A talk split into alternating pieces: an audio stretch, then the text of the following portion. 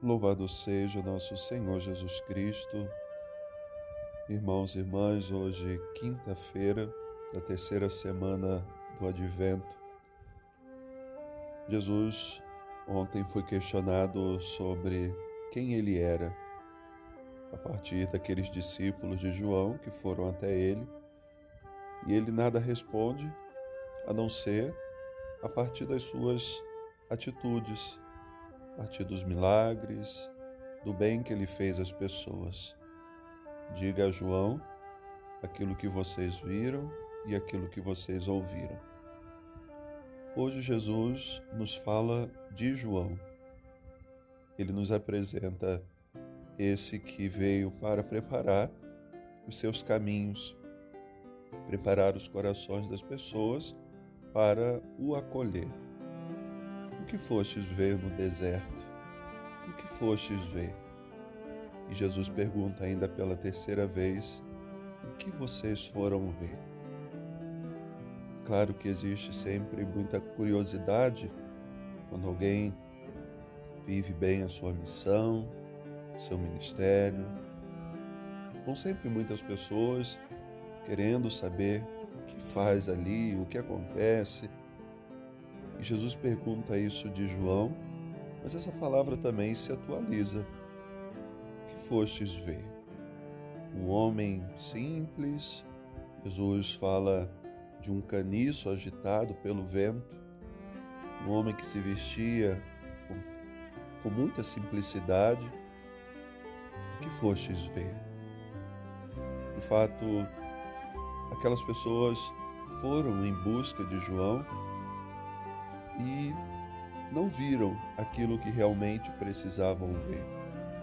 E Jesus então fala dele. Ele é mais do que tudo isso, mais do que vocês viram.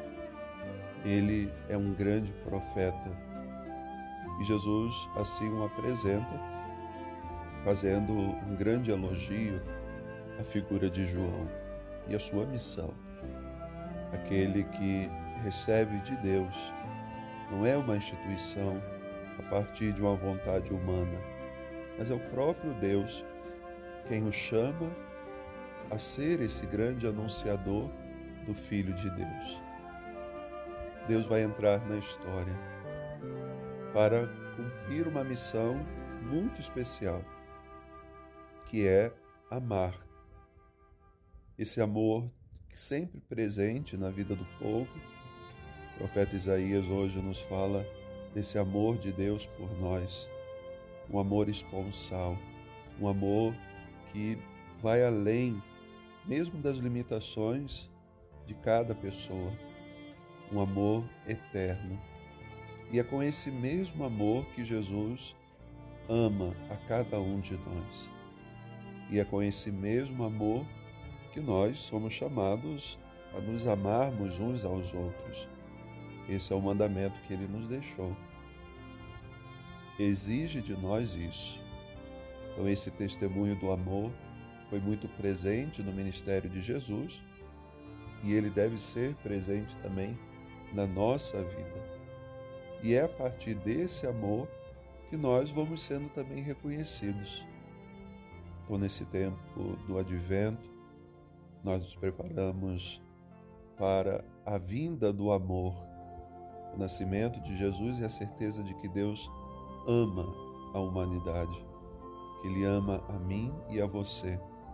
Então celebraremos a grande festa do amor e assim podermos acolher esse amor no nosso coração para oferecê-lo a tantas pessoas que passam também pela nossa vida.